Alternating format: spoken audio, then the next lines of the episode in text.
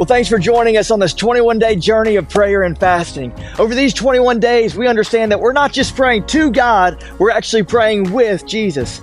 We know this because Romans 8 tells us that Jesus is at the right hand of his Father in heaven.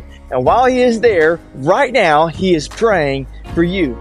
So, to help us better understand what Jesus is praying over our lives, we're studying John 17 every day.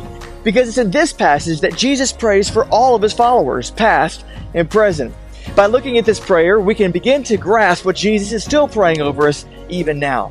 Today we're continuing on by looking at John 17, verse 11 and 12, which says this And I am no longer in the world, but they are in the world, and I am coming to you.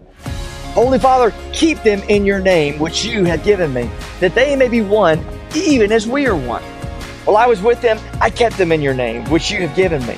I have guarded them, and not one of them has been lost, except the son of destruction, that the scripture might be fulfilled. Well, the beach is our happy place. If you put the Browning family at the edge of the ocean on a sandy shore, we are going to be completely content. And because of that fact, I've had the joy of introducing each one of my four kids to the sea. At a young age, really as soon as they've been able to walk, I've taken them into the salty water so that they could experience it for themselves. I've taken their little hand in mine and made the, the short little journey from the hot, dry sand to the cool water's edge.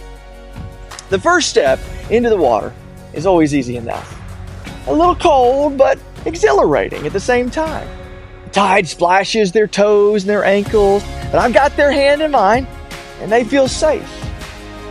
Well, then the next several steps take us deeper into the water. For the first time, they experience a small wave as it crashes against their knees. It's a little bit of a shock that first time, but it feels fun.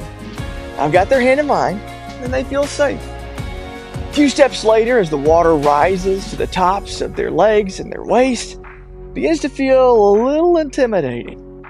A modest wave looks like a giant wall of water to them. And as it speeds along their way, I can feel their hand squeezing mine. And suddenly, this doesn't feel so safe.